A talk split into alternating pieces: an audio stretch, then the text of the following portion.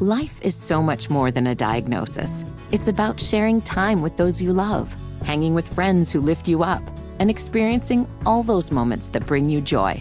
All hits, no skips. Learn more about Kisqali Ribociclib two hundred milligrams at kisqali dot com and talk to your doctor to see if Kisqali is right for you. So long live singing to the oldies, jamming out to something new, and everything in between.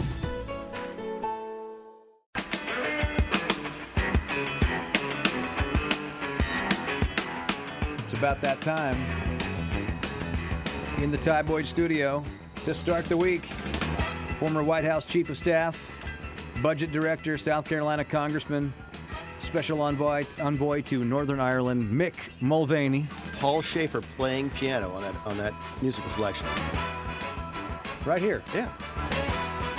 Also known as Artie Fufkin. Artie Fufkin. He was the musical director for the Blues Brothers. Which, of course, started as a Saturday Night Live skit. That's exactly right. That's right. Did you see that Paul Shaffer and the world's most dangerous band played as a as the guest band on uh, Jimmy Fallon recently? I did not. I would have actually stayed up to watch. No, I wouldn't have. I would have watched that on the internet afterwards. Well, T V I was about to say, you could check it out on the worldwide interweb. I'm sure it's uh, available. Well, now I know it's there. I will there go, go look at it. Was it any good? There you go. They, they sat in for the Roots. I, di- I didn't see it either. I just knew about it. The band was really good. The band was good for a long time. Yeah. Um, So. Uh, did, did you like Paul Shaffer better on Late Night or Late Show? Um, I'm an old N B C. I used to watch Letterman every night in college because it came yeah. on at twelve thirty. Mm-hmm. Um, and um, I could, yeah, there's some great episodes. And I was a huge fan. It's really disappointing because he got so political late in his career that, you know, it was always about politics. And I'm like, you know, I just, I'm looking for something in my life that's not about politics. And he used to just be funny. Um, back in the days at N B C, that was great. And I don't really know the answer to this question. Uh, he had to change the name of the band when they moved over to C B S, and it became the C B S Orchestra. Because N B C owned the rights to the world's most dangerous band. But was the world's most dangerous band the same thing as the C B S Orchestra, orchestra just different names? Um, I think it was, you know, he had various musicians over the years. I think he had one or two guys that stayed with him all thirty years with Letterman, but um, they changed a little bit. That was, uh, you know, that, that, that theme, the way they played it on N B C. Uh, I know that we have other things to talk about here, but just because... You just because you can, and this is what you do. You have this on your magic laptop. Oh, now I can't find it. I'll, I'll, uh, well, I have the I have the one from C B S, but that's not the one we... No, here it is, right here. Okay, it's a slow build. Here we go. Yeah, you got to lay back, and Johnny Carson is done. Yeah, I love this.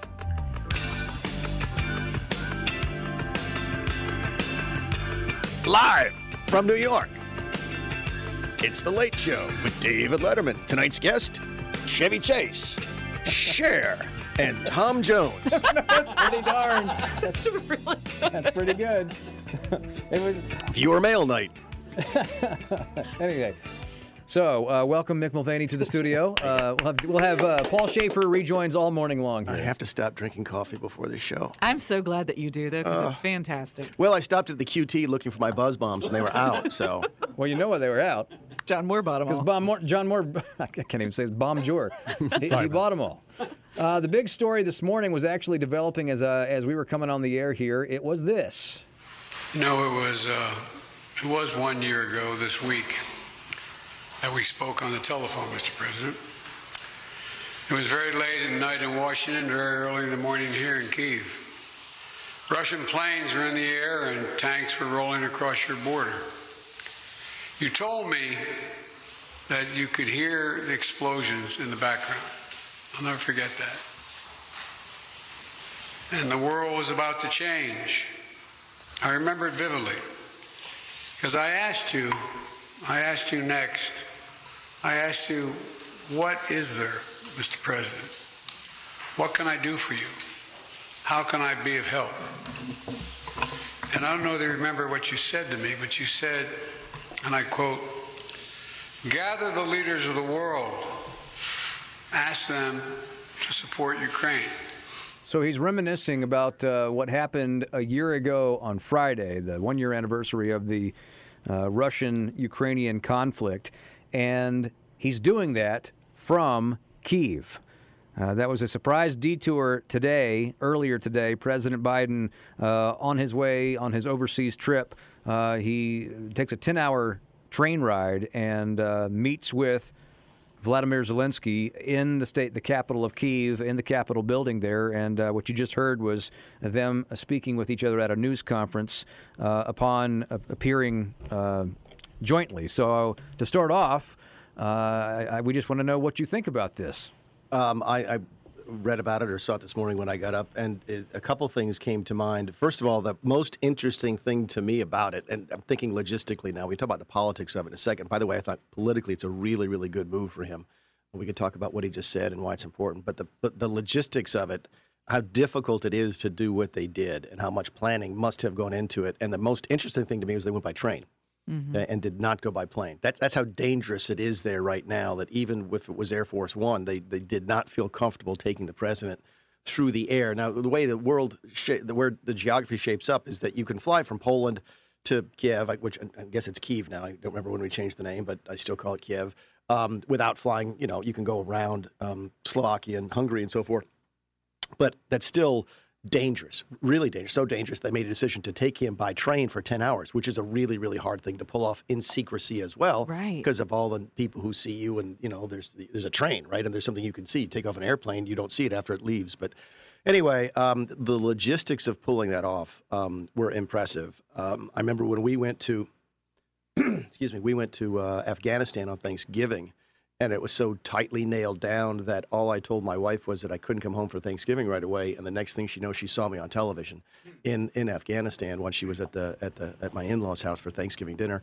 So the secrecy on this thing is extraordinarily tight. The logistics are extraordinarily difficult, and it's a, extraordinarily dangerous. I mean, yes, we were going into Afghanistan, and if somebody could have taken a pot shot at Air Force One, they would have. But this is the Russians, you know, right, that, that close to where, where he was. So, I, again, it's uh, c- congratulations to the folks at the White House Military Office, who are the folks who pulled this off, the best at the world at it. This is the team, by the way. We've told the story many times about getting Trump to the, um, the D M Z on eighteen hours notice, which you simply cannot do. Um, I have no idea how long it took to do this, but it was extraordinarily complex. And uh, President Zelensky uh, calling the trip, the decision by Biden, historic, timely, and brave. We will talk about the logistics. We'll talk about politics. Uh, a lot to digest out of this that happened uh, just hours ago. President Biden making a surprise appearance uh, on on the soil in in Kyiv, which a year ago we weren't sure would even be here. Uh, a year later. From New York, where the best things in life used to be free, it's Late Night with David Letterman. Tonight, Tom Selleck and comedian Gilbert Gottfried. Yep. Also, viewer mail. There you go. Card and gift shop finds. And now, a man whose recent unexplained dizzy spells have us all wondering, is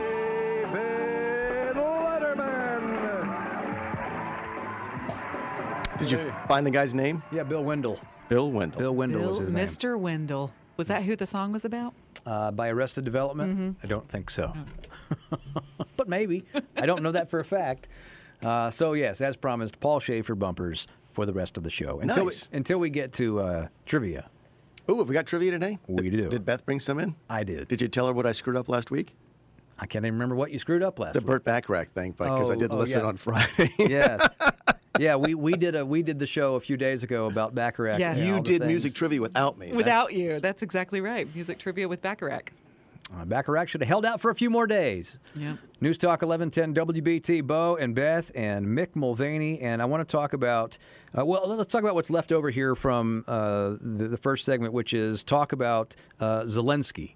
And Vladimir Zelensky welcomed Joe Biden, President of the United States. You got the two presidents there speaking together in Kyiv earlier this morning. So President uh, Biden makes a, makes a surprise detour his, during, during his trip to Poland, takes a ten-hour uh, train ride, and uh, you know is does a an appearance there with the president of uh, Ukraine uh, just a few days off of the anniversary. And you, you said you thought it was a good move. Um, But what about the politics of this? Because now that begins to be discussed. Yeah, the politics are great. It really is. Um, he's going to be attacked a little bit for being so um, uh, tired when he spoke. In fact, one of the things I noticed was the difference in energy levels between the, the speech he just gave in, in Kyiv and the State of the Union the other night. Mm. Uh, granted, he's, he's he's eighty years old, and that, like I said, this is a tiring. This is a this is tough for, for folks to go overseas, even if they're you know not eighty years old. So he's gonna he's gonna be critic not criticized, but analyzed very carefully for his his, his misstatements and so forth. But put that aside for a second, because I don't think that matters in the general scheme of things. It's a really solid message, which is, to the extent anybody was wondering whether or not we were committed, here I am. And nothing speaks louder than actually showing up. What, what Mark Twain said, eighty percent of success in life is just showing up, or somebody mm-hmm. said that. Um, and the number one question I get, because I spent a lot of time in Europe for work, the number one question I get, especially from British politicians, but also from folks in continental Europe, is, are the Americans really committed to Ukraine? And my answer is always, always yes, are you? And that's when the discussion sort of breaks down, because I'm not convinced that the Europeans, the continental Europeans, take the British outside for a second and take the Poles aside, because they are absolutely committed. I don't believe the rest of Europe is committed yet. Um, France is really, really good at making commitments and then not delivering. Um, but put all of that aside to the issue of whether or not the Americans are committed to Ukraine, which is the one thing the Russians are really looking at. Yes, this sends a really, really strong message. Nothing that you couldn't do better than they did. You, you, you can't send a stronger message than actually showing up in Kyiv under the threat of, of aerial bombardment. I understand there were some air sirens mm-hmm. that went off during one of the presentations and so forth. That's real. And that's going to that's going to resonate in Moscow. That's a big deal. So from a political standpoint, this is a, a complete success, and I congratulate them for not only pulling it off logistically, but delivering a really, really good message. Do we see this going, you know, some historians are looking at this, and they see the, this war as uh, something that's similar to how World War Two began. Do you see this moving out of, of of Ukraine into Poland, into other areas, and then becoming, because now we have China, who is backing Russia? They're saying that they're not backing them with arms, but uh, there's a, there are a lot of contradictory information about that being true. Does this become more of a global battle um, because of the, the, the politics of the countries who are behind the other countries? It becomes kind of this uh, tit versus tat.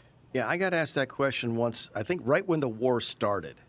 And my I, I, I answered the question with a question, which is, is Putin a rational actor?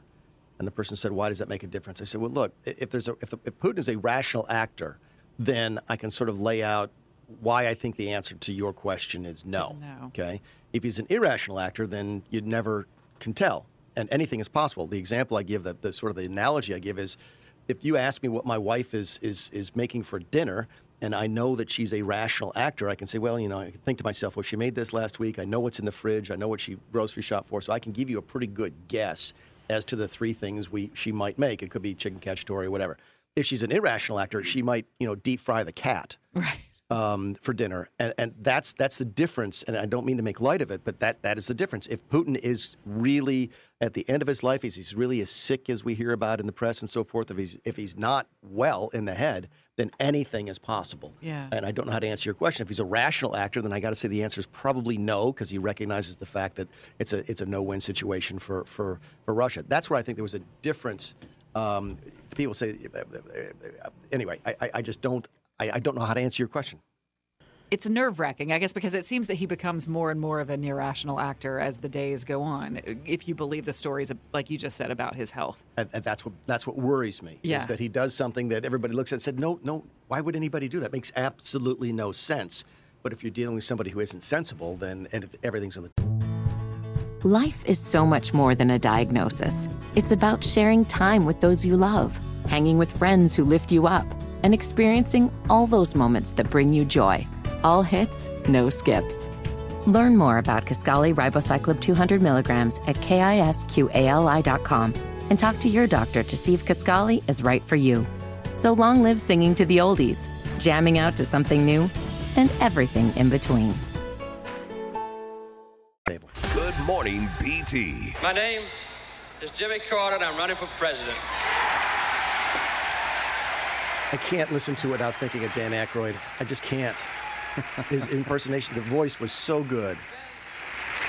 Jimmy Carter, President of the United States, the thirty-ninth from nineteen seventy-seven to nineteen eighty-one, has now been placed in hospice care Uh, this, according to the family, he's ninety-eight years old. And before I get Mick Mulvaney's thoughts on uh, on Carter, uh, let's get uh, an update. Let's go back to Fox's Jonathan Seri. The Carter Center says the former president is moving to home hospice care with the full support of his medical staff and his family. The family asking the public for privacy, but also thanking the public for the outpouring of support and concern. Carter's grandson, Jason, a former Georgia state senator, tweeted Saturday, "I saw both of my grandparents yesterday. They are at peace, and as always, their home is full of love." President Biden tweeted to Jimmy and Rosalind Carter, "We admire you for the strength and humility you have shown in difficult times. May you continue your journey with grace and dignity, and God grant you peace." Back in twenty fifteen, Mister Carter underwent treatment for melanoma that had spread to his liver and brain. A devout Christian, Carter continued to teach Sunday school and explained to congregants and visitors at the time that he was perfectly at ease with whatever was to come. But he responded well to treatment he was receiving back then and was able to actually resume his active schedule that included international travel to work on Habitat for Humanity building projects. He also continued to work through his Atlanta-based international nonprofit, the Carter Center, to provide election monitoring services around the world and promote global health initiatives. One of the center's proudest accomplishments is helping to reduce the number of guinea worms infections in developing countries. In the mid nineteen eighties, about three and a half million people were being infected with the guinea worm parasite.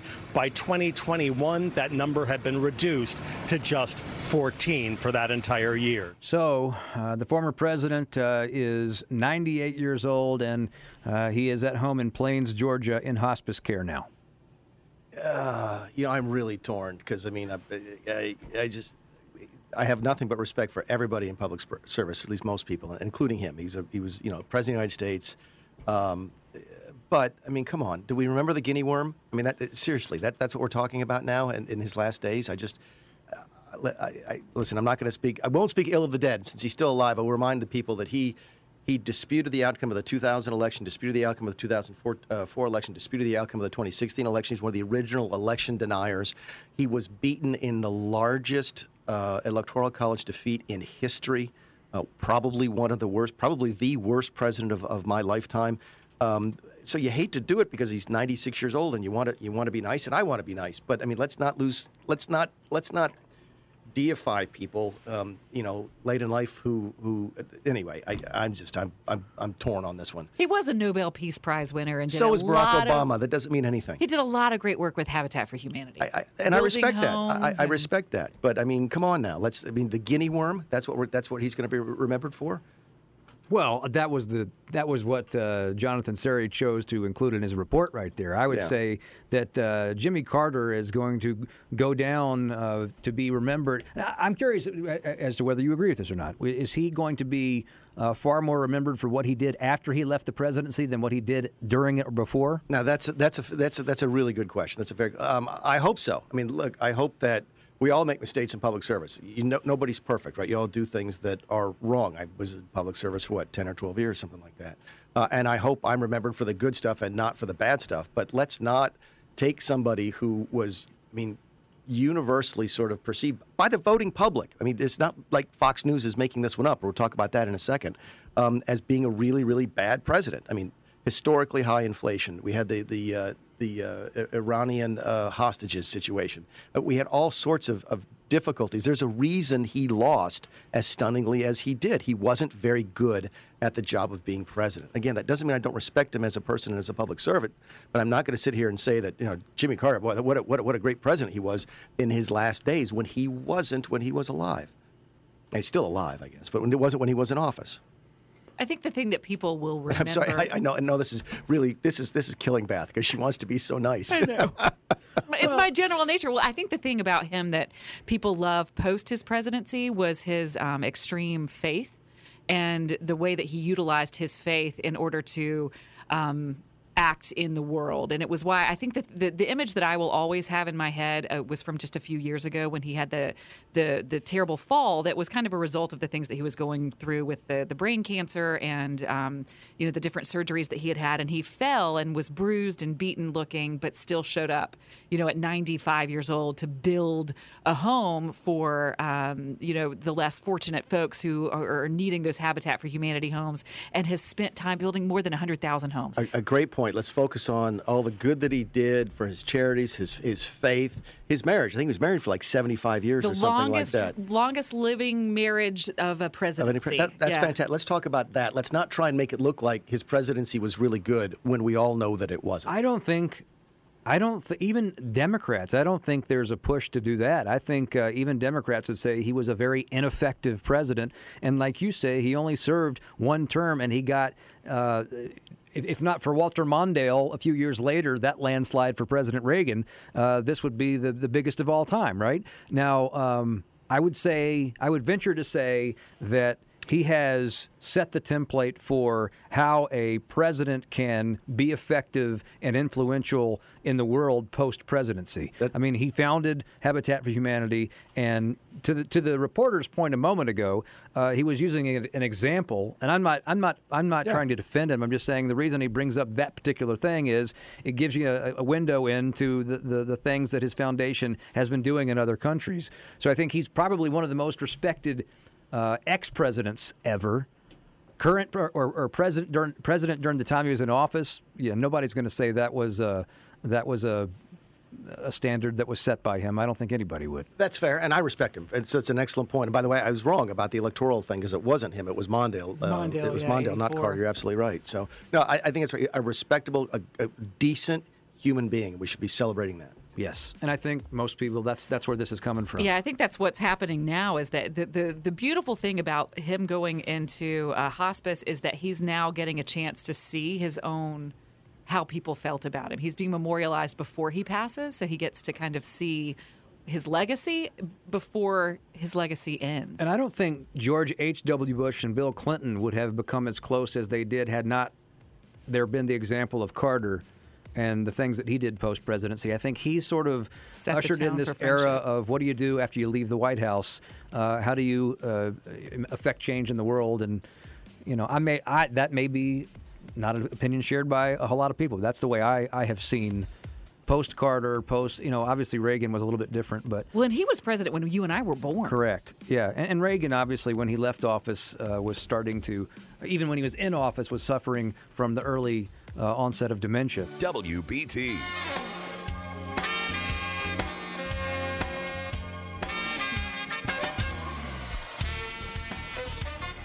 Final stretch on a Monday. Thanks to our friend Paul Shaffer. And in this case, the C B S Orchestra, Bo and Beth, and Mick Mulvaney. I wanted to ask you a question. Uh, I, I wanted someone's perspective on this because we haven't talked about this um, today, but it was a big story over the weekend. And it really boils down to the information that we receive and how it gets to us. Now, we know that um, Dominion uh, sued Fox for one point six billion dollars, arguing that Fox News Channel and its network made false claims against the voting machines rigging the twenty twenty election. We also know, I mean, the big story several weeks ago was the Hunter Biden laptop story and how that was suppressed from um, readers on Twitter and from, you know, different news outlets. And now we've seen the transcripts from Dominion in this defamation lawsuit that came out over the weekend. And I was reading an article in The Atlantic, and I'm just going to read the title of the article to you. Why Fox News Lied to Its Viewers. The network's hosts and leaders knew that Trump had lost the election, but feared the consequences of telling their audience the truth. So what does this say about the information that's getting to us and who we as people can trust when it comes to the, the twenty twenty election? The Hunter Biden laptop story, we're not getting the information that these outlets know. What you need to realize, I think, is that most of media today that pretends to be news, including The Atlantic that you're reading from right there, right? They're notoriously uh, anti-right, The Atlantic is, is that there's a little bit of news with mostly entertainment. If you're watching Fox, if you're watching M S N B C, if you're reading The Atlantic, you're reading Vanity Fair, it's designed to entertain you and get you to watch so that you can buy advertising. It's not designed to be news. So it doesn't surprise me that the talking heads in more than one occasion would be saying one thing on the air that they just don't believe, because that's not, the job is not to be there to inter, to inform you, it is to entertain you. Do we need to take news out of the the the, the, the title then? Should what difference it not does be it make? Fox I mean, News Channel? Yeah, the Fox Entertainment Channel is, is is you know is it is it N B C News or N B C Entertainment? Right, right. It, it's just you, people need, you need to realize that there's a there's an agenda to all of these folks. They they don't get paid to inform you; they get paid to entertain you, and you need to take everything you read and watch with a grain of salt. Is there any responsibility, though, in, in how the, the population was thinking, or is still, in, in a lot of cases, thinking about the twenty twenty election? Well, we're going to find out, right, because the responsibility then would, would end up in the court system as to whether or not you were actually lying and defaming people, and we'll find out if Fox was, was guilty of that. But certainly those texts, those transcripts that you're reading about, which I read as well outside of The Atlantic, are, are very damning, and they, they don't make Fox look very good when it comes to actually informing people about what's happening. All right, we have come to that point of the week. I, it's my favorite part of the week. And Chuck Boozer's as well, who's texting me. Chuck Boozer, Mick Mulvaney, hopefully a few more of you out there. Uh, we're going to wrap up with Mick Mulvaney with Monday Music Mulvaney. Actually, it's Monday Mulvaney Music Trivia. Now, if That's... it's Burt Bacharach again, that would be really good. No, it is not Burt. Okay. You ready for number one? I got six songs here. Oh, wow. Okay. Six songs. Uh, let's see. One, two, three. Yep. Um... What are they? What's the what's the tie that binds through all six of these songs? Okay. And it's not even the specific song. Not the specific it's song. It's the artist. Okay, so we have yeah. a Beatles tune. Yeah, I've got a Beatles tune. I, I thought that first one might stump you a little bit. It sounds like the beginning of Sesame Street. I'm kidding. I'm kidding. I know. I'm just messing with you. I can name I, that tune in one note. I know. All right, let's go to the next one here. And it's me you need to show. How deep is your love? See, she can sing. So she can sing it. Sometimes. All right, we have the Bee Gees. I think it's the Bee. I don't think it's Andy. I think it's the Bee Gees themselves. Mm-hmm. Okay. Michael Jackson. Billie Jean. So, again, is that eighty-four? Artist, not song. Artist, not song. Okay. Right. Artist, not song. The next one here is... Yeah, it's still Michael Jackson. Let's go to the next one here, which is... Mariah. I think I got it. Bo Thompson. I'm not done yet. I, th- I don't think I have to have it. Uh, I think I got it. You keep going. You want to keep going? I want you to keep going. What's the last one? A-Town. Uh, sure. I think I got you. For the first time ever, I think I got you. I still got one more to I know go. You do, because you got to do one from the twenty twenties or the. Um... do I even want to keep going now? Rihanna, shine bright like a diamond. Now that screws me up. Really? Yeah. See, always got to stay till the end. Because I lost track. No, I got it. Right, tell it's me what the, you got. It's the most successful artist from the sixties, seventies, eighties, nineties, two thousands, and twenty tens. By successful, what do you mean? Uh, greatest selling. Most, how about let's do this? Most top forty hits. Be more specific. Oh, come on. The, the longest most, running. No, most number one hits. Most number most one hits. Of each decade. Hits. In the sixties, the Beatles with eighteen. In the seventies, the Bee Gees with nine. Michael Jackson in the eighties with nine. Mariah Carey in the nineties with fourteen. Usher with seven, and the, whatever we call them, the O Os. Aughts. The aughts. The aughts. And then do we call it the, the teens? The, the tens. tens. The, the twenty tens. twenty teens. Rihanna had nine. You could have gone the other way to the fifties, and it would have been who? I don't know. I didn't look that far. Elvis. Was it Elvis? Sure.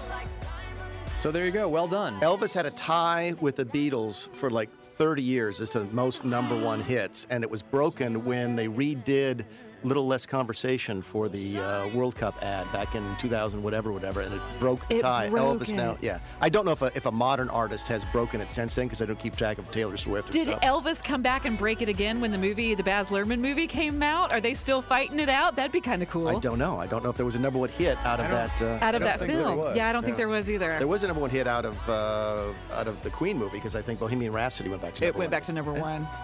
I, I, I got one. That's the first one I think I've ever gotten. I've gotten close a couple times. I feel so like you, you got, get them you got Burt Bacharach last week, and I got so, this one. So what do we do now? I have, well, it's Beth. Next it's my week. turn. Show oh, tunes. Show tunes, week. guys. Barbara Streisand. You Jazz be, hands. You need to be here at the beginning of the show. Because we start the show every day with the song she wakes up to in her head. Yeah, but that would require me to be here at like four o'clock in the morning. I know, but there's there's this thing called tape. I could play it back for you. Yeah, we can oh, play it back oh, for you. Oh, interesting. Yeah. We, by the way, is there really tape? Uh, in my head, yes. Whether it's audiobooks or all-time greatest hits, long live listening to your favorites. Learn more about Kisqali Ribociclib two hundred milligrams at kisqali dot com and talk to your doctor to see if Kisqali is right for you.